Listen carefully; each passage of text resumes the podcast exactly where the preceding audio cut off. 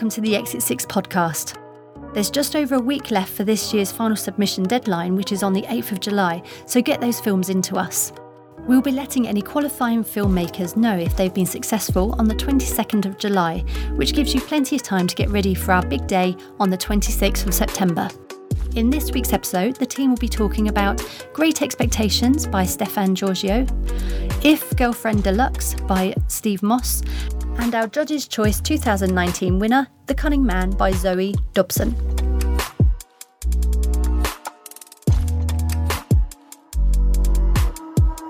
Hi, everyone, and welcome to episode 26 of the Exit 6 podcast. It's me, Claire, again, and I'm joined again by Josh and Serena, our my fellow judges. How are you doing, guys? We're good. Hello, Claire. I'm doing well. I'm I'm being busy, busy uh, judging this year's uh, submissions, and we're trying to get everything in order so that we've got a super strong uh, uh, program like we do every year. How's how's the process been for you, Serena? It's good. It's five years this year, isn't it? Yeah, I'm so excited. there should be cake. I think we need a cake. yeah, we definitely for- for for it. Yeah, let's get cake. Yeah. Rainbow cake. Sparklers. Unicorn cake. A u- unicorn rainbow cake with a sparkler coming out of its unicorn. Yeah, I think that's what we should do. I'm placing an order now, for sure. Josh, do you like sprinkles? Do I like sprinkles? Yeah, yeah, actually, yeah, I do. Yeah, on a cake, essential. How how are you finding this year's submissions? This year, it's very strong. Yeah. Very strong. Yeah. Oddly strong. Intimidatingly strong. So look out for. Actually, people should make sure to get their film in uh, because it's going to be a tough year. But everyone should try. It's a good problem to have what we have seeing these films. You're like oh damn it it's another good one. How are we going to squeeze this in? So yeah but but we want them to keep coming in more and more of them because we can't get enough. Right so let's start off by talking about what we're here to talk about which is last year's top six the judges six. We're going to start with uh, great expectations by um, stefan giorgio. Uh, now this one within three days pip has lost her job her flat and her boyfriend she must decide whether to go back to her home in the countryside. And I'm very pleased to say that we were joined uh, for the, for uh, the Q and A uh, that Stacey hosted. Stacey Hart was our host for the evening. Um, we were joined by uh, Pip Swallows, who was the the star and the writer. So that was a bit of a coup. So we'll have a listen to that first. Oh, they love you already. There you go. Thank you so much for being with us, Pip. That's just a wonderful, wonderful film to end our six films on. Thank you. It's um, you wrote and obviously acted in it. Um, I want to start, I guess, by asking. I did a little bit of reading, did my homework. How much of this the start of this process for you? How much was nominative determinism and how much was Richard Curtis in a lift? Oh yeah, that did. Um, yeah, there's a couple of um, things. I think uh, so. The first thing that sort of uh, set me to thinking that I could actually write something was seeing Catastrophe actually, and she calls Sharon Horgan calls herself Sharon in it, and I was like, oh, that's amazing, and what that's brilliant. You could just write something that and just call yourself your own name, and then and then I did this um, like one day workshop that was. Um, a, a Nigerian theatre company who do sort of classic, um, uh, you know, cl- classic transpositions into Nigerian culture. So, like, they'll do Shakespeare and things like that. And that sort of got that little thing going in my head.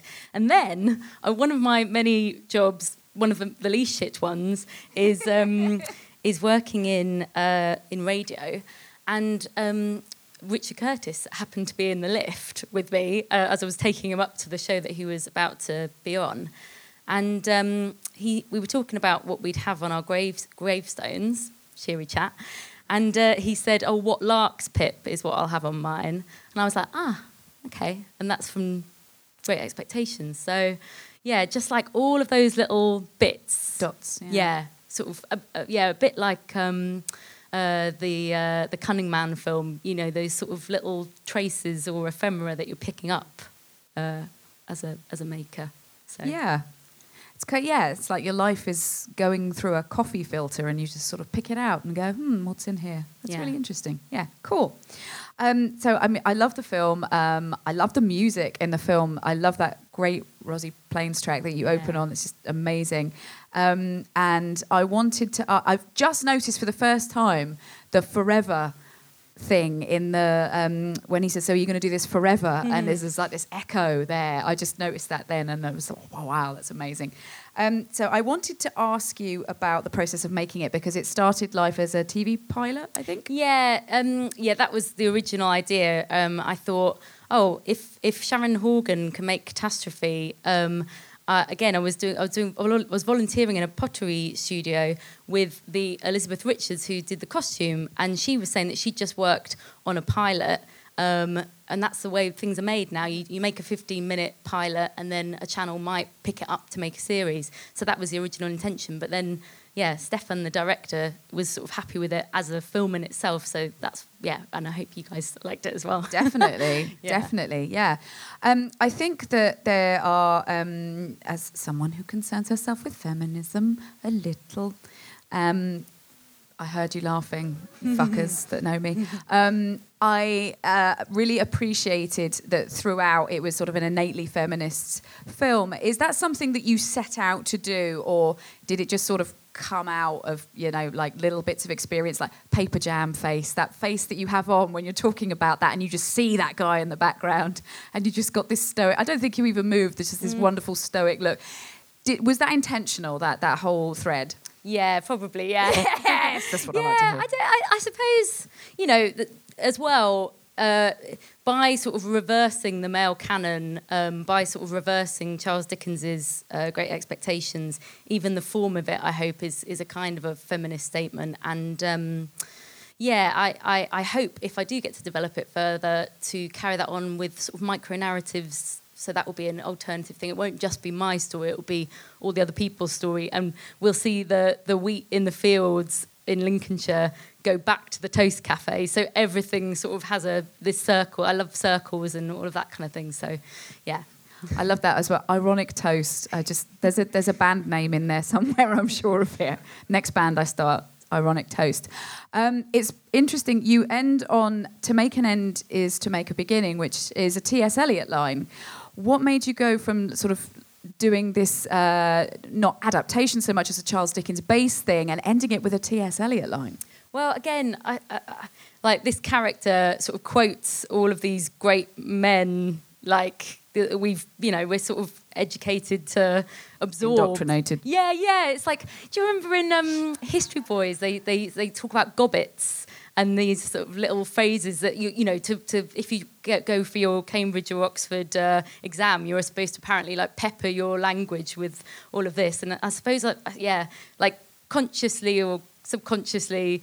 Uh, Pip sort of disagreeing with all of those things, although yeah, that one she sort of agreed with.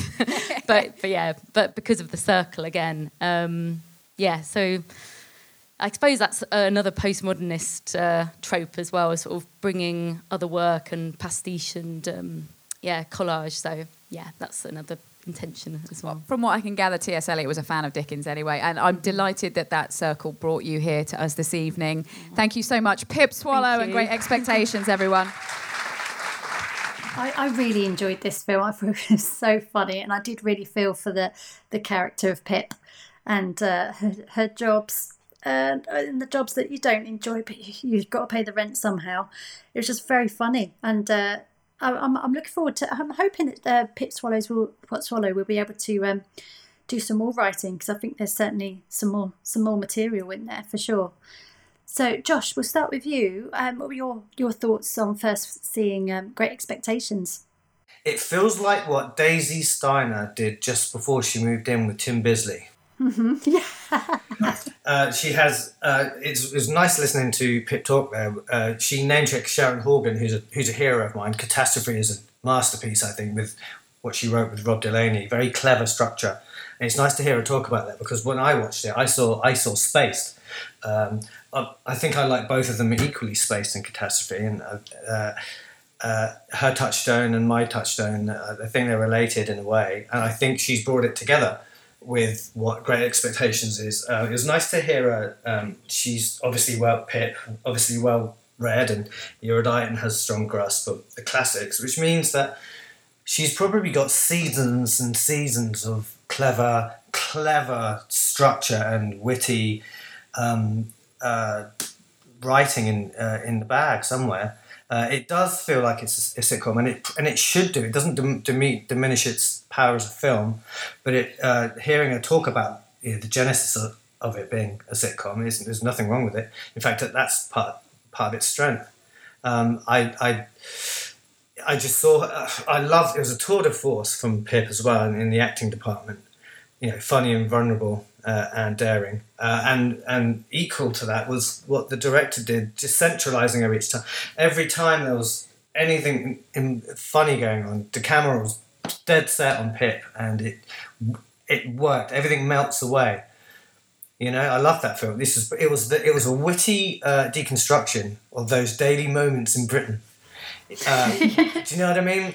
Uh, we yeah. all do it. it th- th- those moments that make us go, yeah, or or you know, uh, and and she nailed it. It was it was razor sharp um, accuracy on that, and I love and that's what I loved about it. Yeah, I think it was quite quite relatable at some points for sure.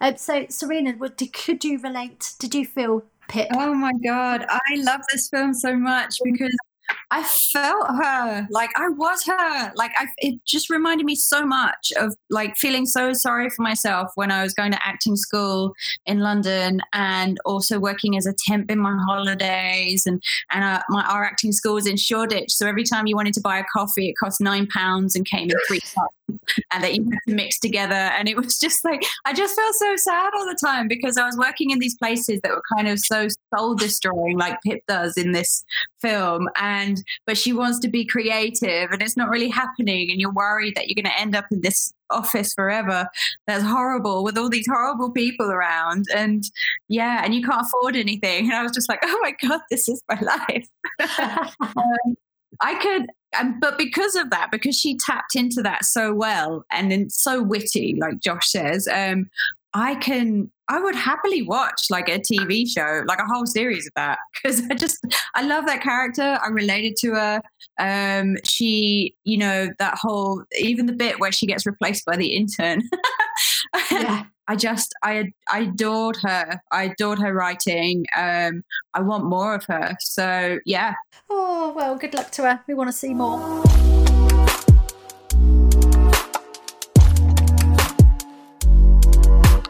Okay, so on to if Girlfriend Deluxe by Steve Moss. Now, unfortunately, Steve was unable to join us on the day, so uh, we'll be discussing this uh, as much as we can anyway. Um, Frank tries to replicate the lost intimacy of his marriage with Cindy, a synthetic pleasure unit, but she has other ideas. It's kind of sci fi ish, isn't it, having this AI uh, kind of uh, being in your home who who is kind of standing in as his wife. Um, but what really stood out for me on this one was the performance uh, by um, uh, I think it's Devorah Wild.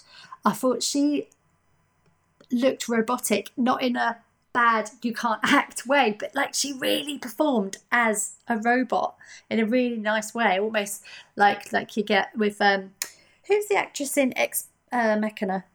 Uh, Alicia Vikander. Yeah, yeah, yeah. She, the, she, her performance is actually a bit more human, but this this performance by Deborah was was proper synthetic in a really authentic way. I thought it was I thought it was really impressive. Serena, what were your thoughts on If Girlfriend Deluxe? I wrote uh, sad times for the future of our sex lives.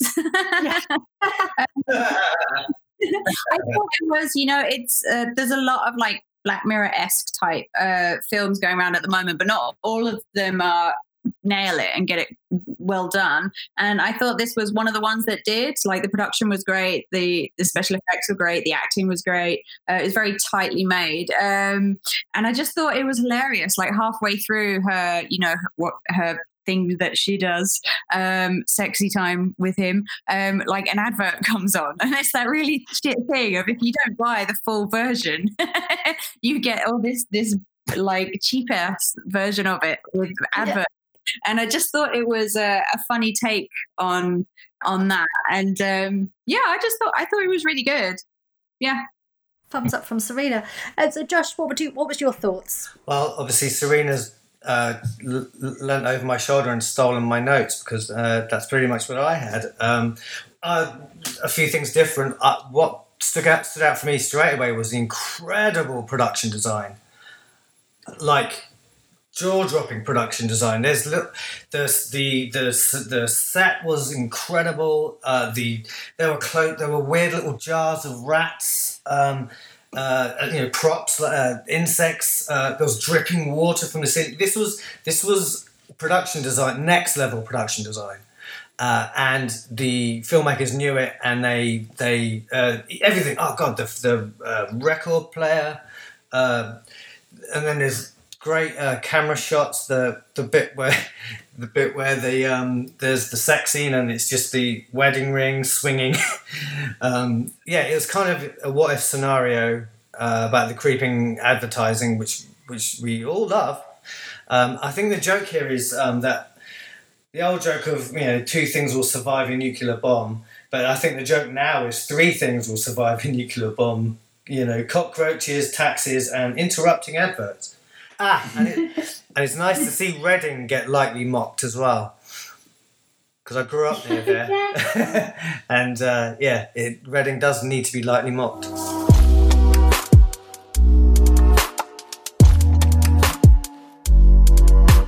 Now we're going from uh, what was a very successful comedy onto um, a bit of a bit of a drama, a bit of a witchcrafty drama. This one was our winner of the 2019 Exit Six uh, Best Film, and this was The Cunning Man by Zoe Dobson. Now, The Cunning Man is inspired by a real a real cunning man, um, John Harries. This is an enchanted tale of compassion in the face of callous greed. And luckily, um, Stacey was able to have a chat with uh, the director, Zoe Dobson, um, and the writer, Ali Cook. So we're going to have a listen to that first before we discuss the film. Zoe is the director of The Cunning Man. Ali is the writer, producer, and as you see, starred in the film. So well done, and thank you so much for bringing that film to us. I just have so much I want to ask. So, um, John Harries was a real life 18th, 19th century cunning man. As I understand it, that was his actual book that we. Oh, sorry. I, it's me rattling on. You don't get a chance to talk. No. Um, that was his actual book that you saw at the start of the film. And as I understand it, he predicted the day of his own death. That's amazing. Well, I, I was promised a lollipop, though, and maybe a pony.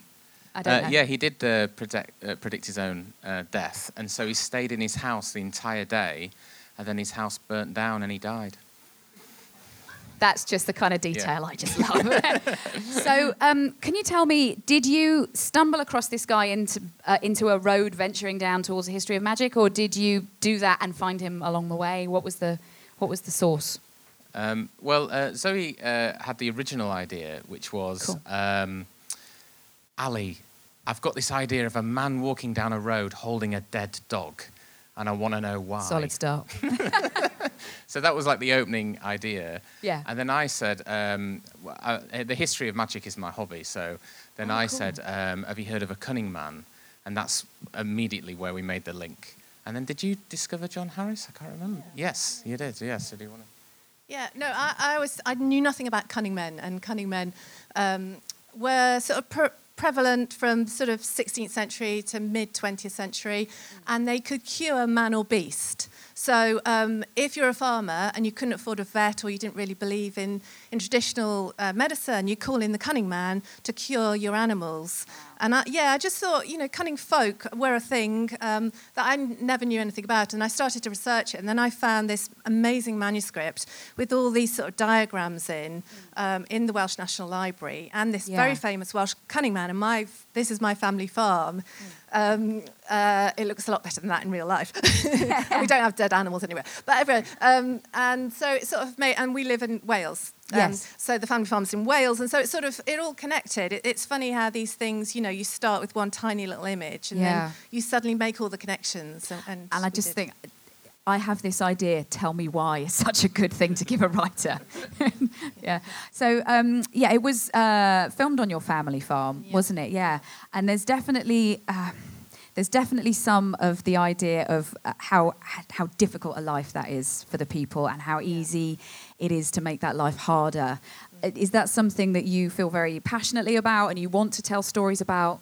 Definitely. Yeah. definitely. My brother actually runs a farm and um, he does an amazing job. And, and some of it's sort of inspired by what he has to put up with because he does have health inspectors out on his farm. They do turn up in brogues. Are they all Um, bastards with backhanders? Pretty much, pretty much. And you know, he's struggling to make a living, and uh, and you know, there's so much that's that he has to deal with. Um, you know, I, I just I, I have a huge amount of respect for him. Definitely. And and it's and so I wanted to make a film. I've always wanted to make a film about farming, and uh, but it's also also close to the bone in a way. You know, it's also close emotionally, and and this I suppose it gave us a reason to sort of separate Yeah. um, you know what I what I really really feel, but still sort of have a flavour of it. Yeah, it's around it without, I guess, having it be too. I, yeah, I'm struggling to find words. now. It, it, it can be, yeah, it can be a little yeah. bit when you're trying to tell something you feel so passionately about. You can almost put people off with the over politicization, if that's a word. Yeah, I guess. yeah, Yeah, yeah. I have that problem a lot. This soapbox talk, and then I realise my guests have gone. Yeah, um, tell me a little bit about the effects because I just thought that the whole thing was just beautifully done. I am horrendously phobic of anything with more legs than your average dog, and the flies and everything. It should have been da, and and it, it was beautiful. It was like watching a rebirth. Well, it was, and um, yeah, it was more uplifting than Call the Midwife. Tell me, tell me about that. Uh, well, I'm a professional magician, and um, the, uh, After party, am I right? Yes. I've got my cards, got my cards, and uh, Score. and my hankies, and uh, the, um, the the flies bringing bringing the flies back to life is a is a real time magic trick um, Wow. that David Blaine first did on his first special, and I, I contacted him and he he, let, he allowed us to do it. I can't tell you how he did it, uh, but we mixed a real time magic trick with the CGI of the sheep. That is amazing. And it's just this idea that um, professional magicians, one of the reasons you can't catch a magician is they mix the methods. So we kind of thought instead of just blasting it with CGI, why don't we try and do some real time, sort of old school special effects and mix it in with the CGI? So it makes everything look more authentic. That's just brilliant. And yeah, I just I thought it was a really, really good piece of work. And these guys obviously enjoyed it. Thank you so much. Cheers. Zoe Dobson, Ali Cook for being with us this evening. I really enjoyed The Cunning Man. I was- I'm I'm quite fascinated by um, healing, uh, alternative therapy, holistic therapy, stuff like that. So this this story was I found quite fascinating. I didn't I didn't know that there was a such thing as uh, can, cunning men who who were like like they say in the Q and A. They would heal uh, sick farm animals because you know they're, they're cheaper these guys would do it for for the love and the fact that they've got this amazing skill rather than charging as much as a vet would. So i thought that was quite an education. And uh, visually i thought it was absolutely stunning. It was just like there's some really lovely shots of the cunning man. I think he was in like a just having a fag in a doorway it was just gorgeous i could stare at that for hours and then there was the special effects uh, with with the uh, the revival of the the animals. It was just beautifully done. It was quite nicely paced. I found it all very very intriguing. Um, but that's about enough about uh, what I thought of it. What, your, what were your thoughts, Josh? Uh, it's nice listening to Zoe talk because she kind of reinforces why the prize went to the, the film in the end. Uh, talking about her, you know, her family situation and such. You know, uh, you know, film what you know is, is uh, uh, coming to life here. Um, I think it was a great decision by Byrne uh, to pick this one. Um, I remember campaigning hard for this one to get into the top six, and it's uh, it was delightful to see it in there, and more so seeing it win. Um, um, I kind of knew a, a little bit about the cunning men in the past. I, I grew up somewhere near Hungerford, and there was a pub there called the Cunning Man. And so when I was younger, I just thought, oh, that just means a, a wily person.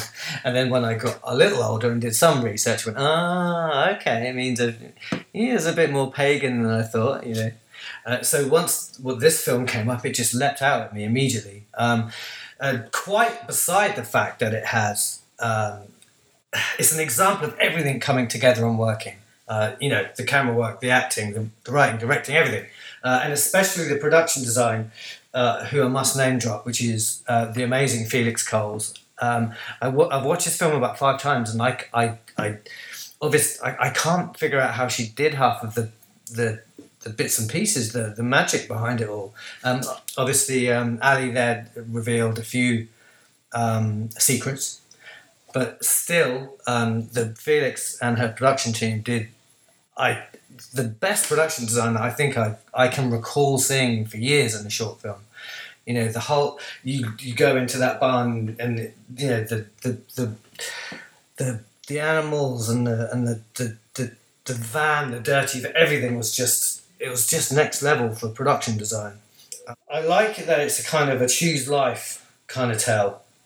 I like how it feels like it's um, uh, it's telling us that the man of the fields is returning to bring order. Do you know what I mean?